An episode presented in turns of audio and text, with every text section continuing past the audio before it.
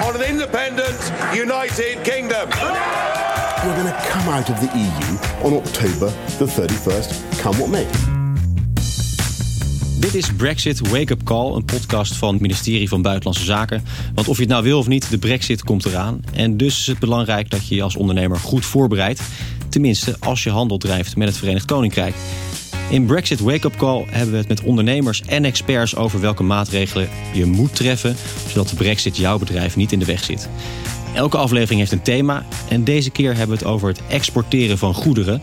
Een vrij belangrijk onderwerp, want in totaal exporteren wij, dan heb ik het over Nederland, voor zo'n 20 miljard euro naar het Verenigd Koninkrijk. Mijn naam is Koos Tervoren en bij mij aan tafel Michiel van Veen, directeur Supply Chain en Operations bij Royal Lemkes en Peter Verbaas, Brexit-coördinator bij de Nederlandse Voedsel- en Warenautoriteit. Michiel, eerst even over Royal Lemkes. Jullie exporteren planten voor grootschalige retail.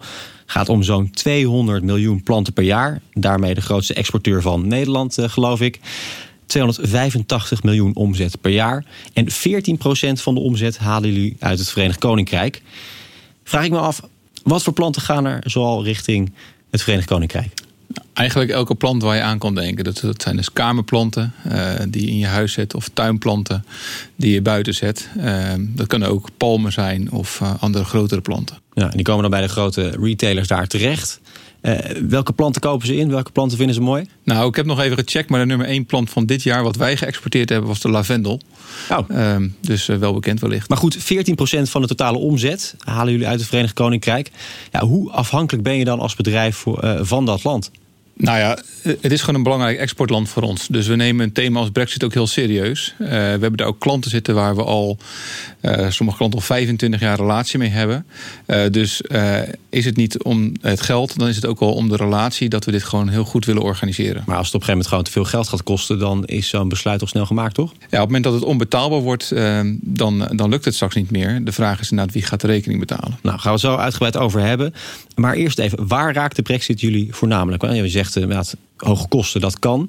Zit het dan in uh, transport, administratie, exportheffingen? Waar zit dat hem in? Nou ja, je beseft altijd weer wat je hebt op het moment dat uh, je het verliest. Namelijk de interne markt die we in Europa hebben, uh, is gewoon heel prettig. Want we kunnen eigenlijk overal heen rijden zonder dat we daar vragen over krijgen. En nu gaan we straks naar Engeland rijden, wat een hele intensieve relatie voor ons is. En eigenlijk voor alles wat we doen, moeten we exportdocumenten uh, opstellen. We moeten certificaten aanvragen. Dus er komt een hele grote administratieve druk bij onze bedrijven terecht, die we moeten organiseren. En dat kost tijd en tijd is geld. En hoeveel tijd kost dat dan? Kan je daar een inschatting van maken? Nou ja, wij hebben sowieso al een FTE extra op de afdeling neergezet. Uh, maar ook in IT-koppelingen. Uh, in principe um, heb ik een, een Brexit-flow gemaakt. En wij hebben ongeveer zo'n 35 stappen nodig om nu te exporteren naar het Verenigd Koninkrijk. Terwijl we dat voorheen onder de 10 deden. Dus we ja. hebben gewoon 25 taken extra te doen. Bijna drie keer zoveel. Ja. ja of drie keer zoveel eigenlijk. Ja.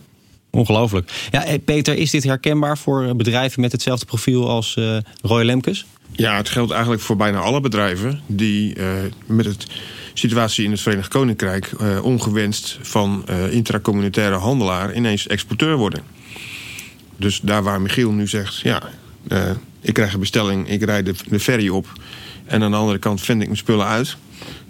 gaat hij straks met overheidscontroles en, en documenten te maken krijgen. Ja, en dus veel uh, administratieve werkzaamheden die erbij komen. Even over het exporteren. Hoe gaat dat precies bij jullie? Ja, dus uh, het transport naar Engeland uh, gaat per vrachtwagen. En dat gaat per uh, roll-on, roll-off. Dat is een ferry. En dat wil zeggen dat er of een onbegeleid transport is. Dat wil zeggen dat alleen de achterkant zeg maar, van de vrachtwagen op de boot staat. Of de voorkant gaat ook mee. En dan gaat de chauffeur ook mee op de boot. En dat gebeurt in beide gevallen. En dan komt het daar aan. En dan gelden er, neem ik aan, een aantal controles. Wat gebeurt er als het daar aankomt? nu ja, gaan eigenlijk de auto's van boord. Ja. Die worden op een parkeerplaats neergezet. En de, de vrachtwagen vrachtwagen die uh, rijdt naar bestemming. Ja. En uh, dat is het. Eigenlijk helemaal geen enkele moeite, die rijdt gewoon door. En, en straks na een eventuele brexit? Ja, dat is de vraag. Uh, want ja, formeel is er nog heel veel onduidelijk. Uh, en ja, we zijn als bedrijfsleven ons aan het voorbereiden op dingen die we nog niet weten wat precies uh, de situatie gaat zijn. Dus er kunnen mogelijk controles zijn. Uh, en in hoeverre hoe streng ze zullen zijn en hoe vaak en hoe intensief. ja, dat zijn allemaal eigenlijk nog dingen die best wel onduidelijk zijn. Ja, ja veel onduidelijkheid dus, uh, Peter. Hoe kan je dan toch voorbereiden op die brexit als je niet weet wat voor controles er gaan gelden, hoe hoog die kosten uiteindelijk gaan zijn? Hoe kan je het dan toch goed voorbereiden? Ja, dat is natuurlijk een groot dilemma voor bedrijven. Um, je hebt twee mogelijkheden. Eh, de overheid bereidt zich voor op het uh, no-deal zwartste scenario. de andere kant van de medaille is natuurlijk dat Engeland op dit moment wel een aantal signalen communiceert, met name via hun websites, over wat ze daadwerkelijk gaan vragen. En dat ligt fors onder het niveau van het worst case scenario waar we ons op voorbereiden. Okay, kan je iets concreter zijn? Wat is dat dan precies wat ze communiceren? Nou, heel concreet, als je normaal gesproken e-, planten exporteert, zoals Michiel dat doet naar een derde land, heb je er bijna altijd een fytosanitair certificaat bij nodig. Dus een certificaat waar wij als overheid voor Michiel verklaren dat die producten gezond zijn. Um, Engeland vraagt dat voor een heel aantal producten nog niet. Het maakt een wereld van verschil of je dat document moet aanvragen. Met alle, eh, laten we zeggen, het aanvraagproces, de inspectie en het afgeven van dat document erbij. Dan dat dat in een heel aantal gevallen nog niet zo is. Michiel, is dat bij jou allemaal dan goed geregeld, dat uh, fytosanitair uh, certificaat? Nou, het, het, geluk wat wij hebben als bedrijf is dat wij al exporteren naar derde landen. Zoals het dan mhm. heet, dus landen buiten de Europese Unie. Uh, dus wij zijn het al gewend elke dag om inspecteurs van het kwaliteitscontrolebureau over de vloer te hebben. Dus onze systemen zijn al ingericht. Onze mensen zijn al ervaren in het opstellen van die documenten. We weten al hoe een KCB werkt. Uh, en dat is het geluk wat we al hebben als exportbedrijf. Laten we even hebben over de voorbereidingen die uh, jullie hebben getroffen uh, voor de brexit. we gaan even terug in de tijd. 23 juni 2016 was het referendum. 29 maart 2017 werd artikel 50 van kracht. En toen wisten we dat het officieel zou gaan gebeuren, de brexit. Wanneer zijn jullie ongeveer begonnen met de eerste voorbereidingen? Ja, dat is februari 2018 geweest. Uh, ik werd toen uitgenodigd voor een bijeenkomst uh, uh, vanuit de provincie Zuid-Holland. En toen dacht ik, ik moet me toch wel eens een beetje in gaan lezen op dat onderwerp. En toen ben ik eigenlijk een beetje aangegaan en dacht van, joh, um, dit is een, een probleem, maar je kan het ook als kans zien. ik wil als bedrijf gewoon zo goed voorbereid zijn dat mijn klanten het gevoel hebben, hey, ik heb de beste leverancier voor planten en dat is Royal Lemkes. En wat ben je toen gaan doen? Wat zijn de eerste stappen geweest? Nou, de eerste stap is dat we een Brexit-team hebben opgericht. En dat Brexit-team dat, uh, bestaat uit acht collega, uh, managers over het algemeen, mensen die verstand hebben van transport of van de uh, douanekant van, van het werk. en daar hebben we gewoon scenario's op gepland. En zwarte scenario's, grijze scenario's, et cetera. En daar hebben we gewoon acties gemaakt. En die, dat Brexit-team komt nog steeds bij elkaar. Nu weer twee wekelijks. En dat zit ik voor heb je vrij serieus aangepakt dan, acht man. Ja, uiteindelijk zie je hoeveel onderdelen van het bedrijf erbij betrokken zijn. Het is de klant, het is het uitvo de uitvoering zelf, het zijn eh, de, de, de, systemen. Want ook in systeemkant moet er veel gebeuren. Dus er waren best wel wat mensen betrokken. En ik wilde eigenlijk uh, dat mensen gewoon uh, zich bewust waren van de serieusheid van dit onderwerp. En ons de verantwoordelijkheid aanmeten dat we dit ook gewoon heel goed wilden organiseren. Ja, een jaar na artikel 50 zijn ze bij Royal Lemkes eigenlijk begonnen eh, met de voorbereidingen. Eh, was het op tijd, uh, Peter? Ja, wat een gewetensvraag. Dat moet blijken.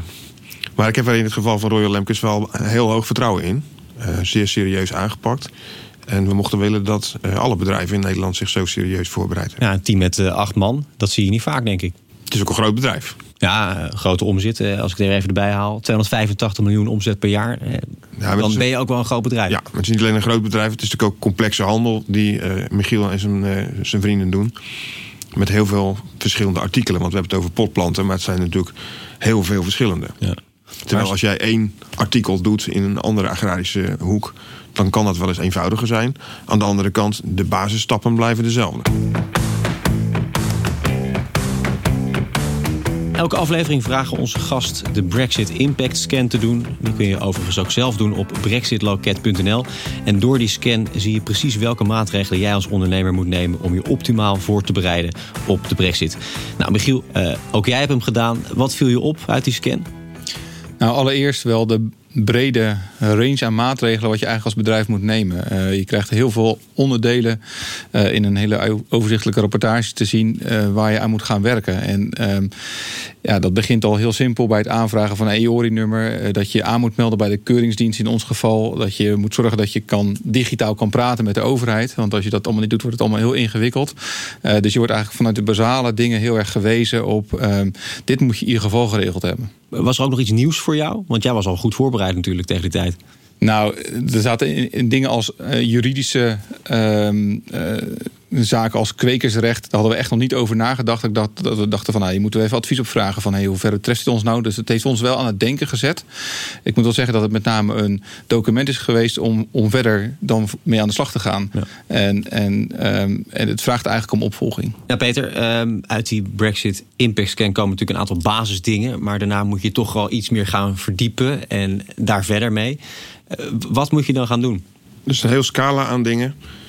Een voorbeeld is bijvoorbeeld eh, dat voor eh, import naar Europa toe moeten de pallets, dus het, zeg maar het, eh, de logistieke hulpmiddelen met, van bepaalde soorten hout of van bepaalde diktes van hout, moeten voldoen aan de ISPM 15-norm.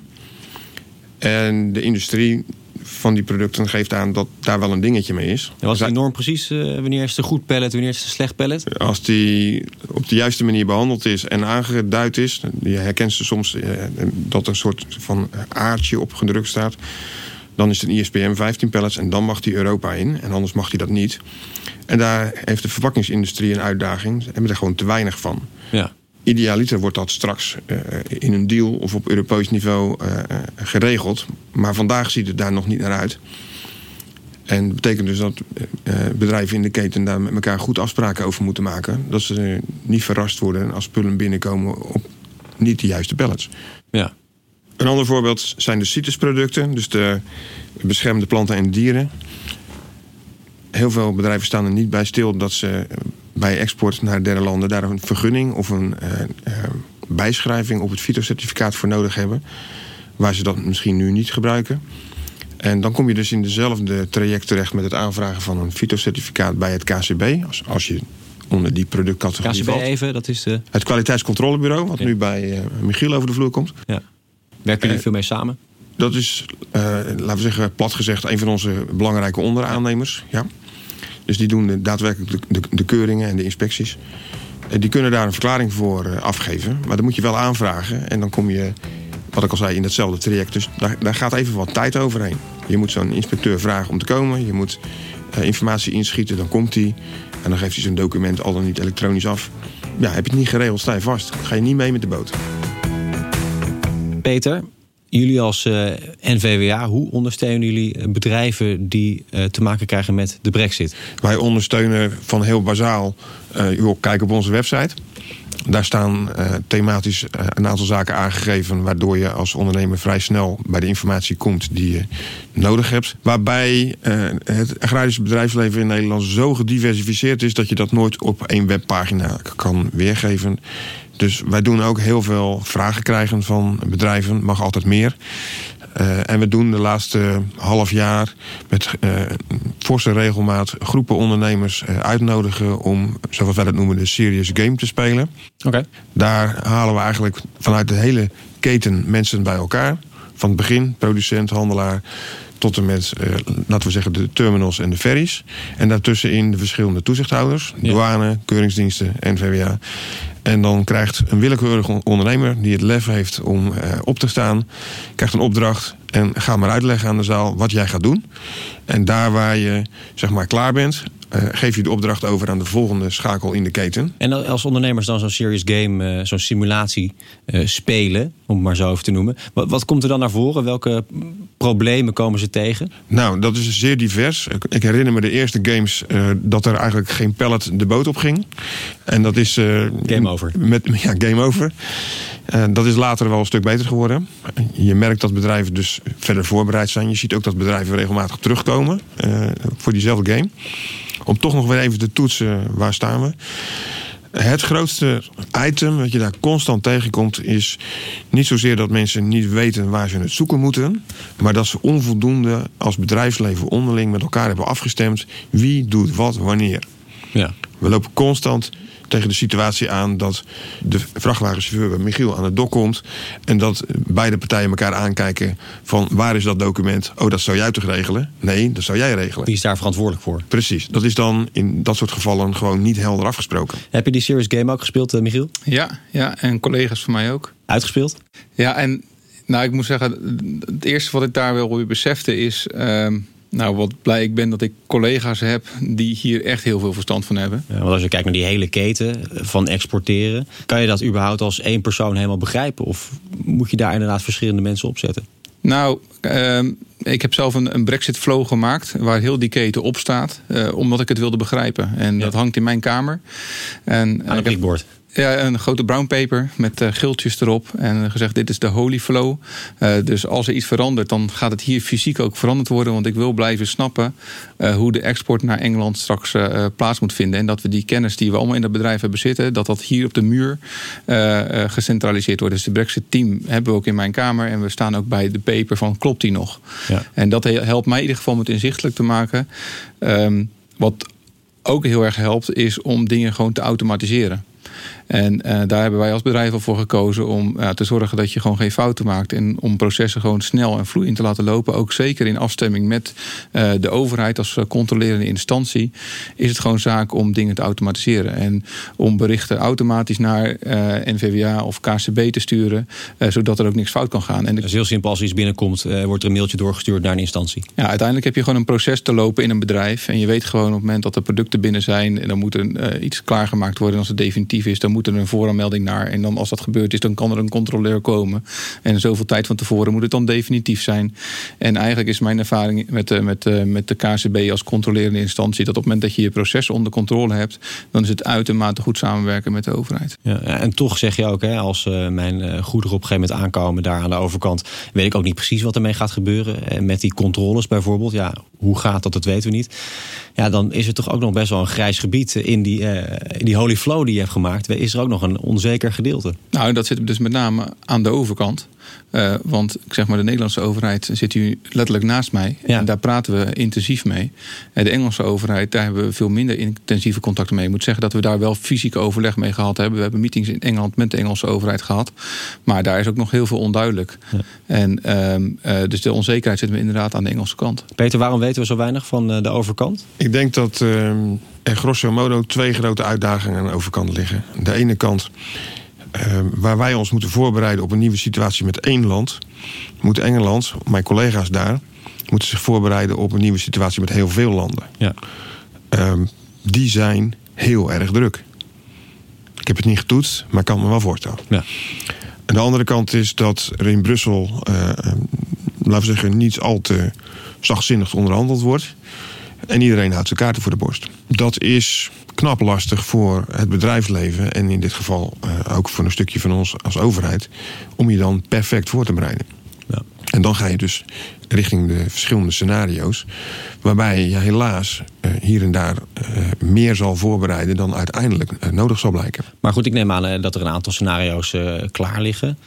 als het gaat om producteisen. Weet u daar al wat over? Kan je daar al iets over zeggen? Nou, dat is dus een van de dingen waarvan Michiel straks komt, komt vragen om een fytosanitair certificaat. Mm -hmm. En daarin verklaren wij dat dat product voldoet aan, ja, waar moet het eigenlijk aan voldoen? Ja, een Europese norm, maar straks ook een Britse norm. Nou, normaal gesproken moet het voldoen aan de normen van het land waar het naartoe gaat. En maakt dat land dat ook heel helder.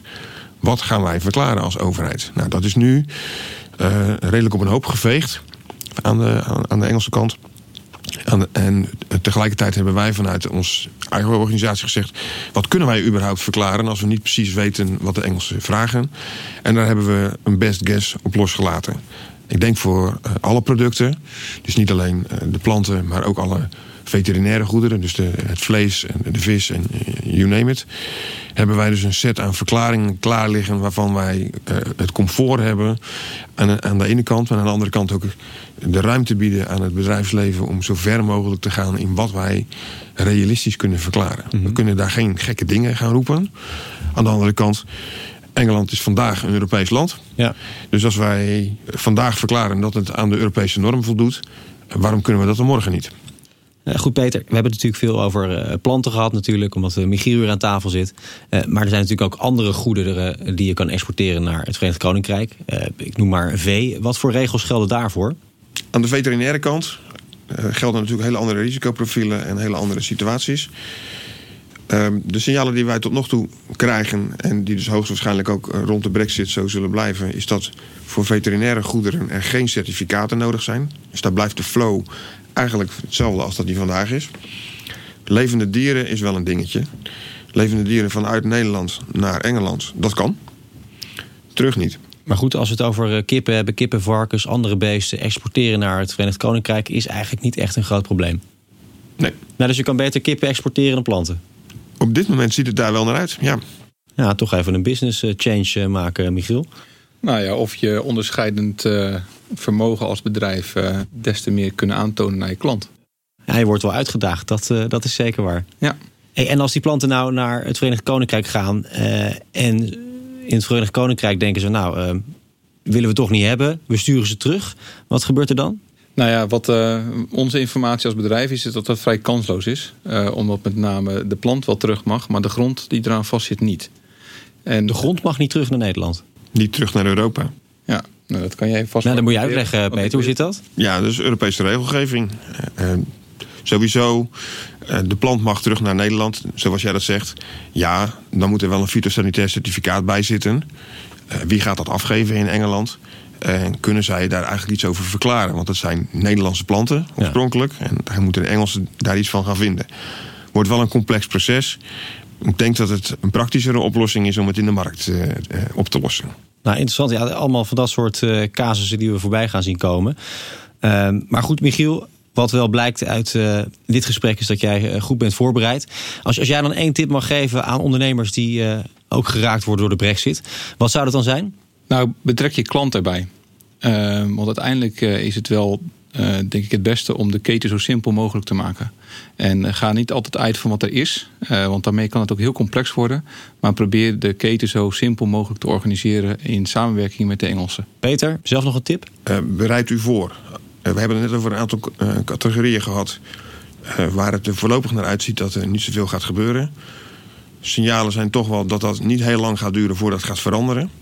En er moet wel het nodige voorbereid worden. Hoor het verhaal van Michiel, die is daar heel lang mee bezig geweest. Dus als je nu nog niet begonnen bent en je gaat ervan uit dat je in eerste instantie niet geraakt wordt, ga er dan vanuit dat je in tweede instantie, en dat kan dus al over een half jaar zijn, wel geraakt wordt. En dan is er een hoop te doen. En als jullie allemaal tegelijk komen vanuit het bedrijfsleven bij de overheid, dan sluiten jullie aan in een uh, rij die we zeer enthousiast willen oppakken. Maar het is wel een rij. Ja, hou daar rekening mee. Heren, hartstikke bedankt. Dit was Brexit Wake Up Call. Wil je meer informatie over hoe jij je als ondernemer kunt voorbereiden?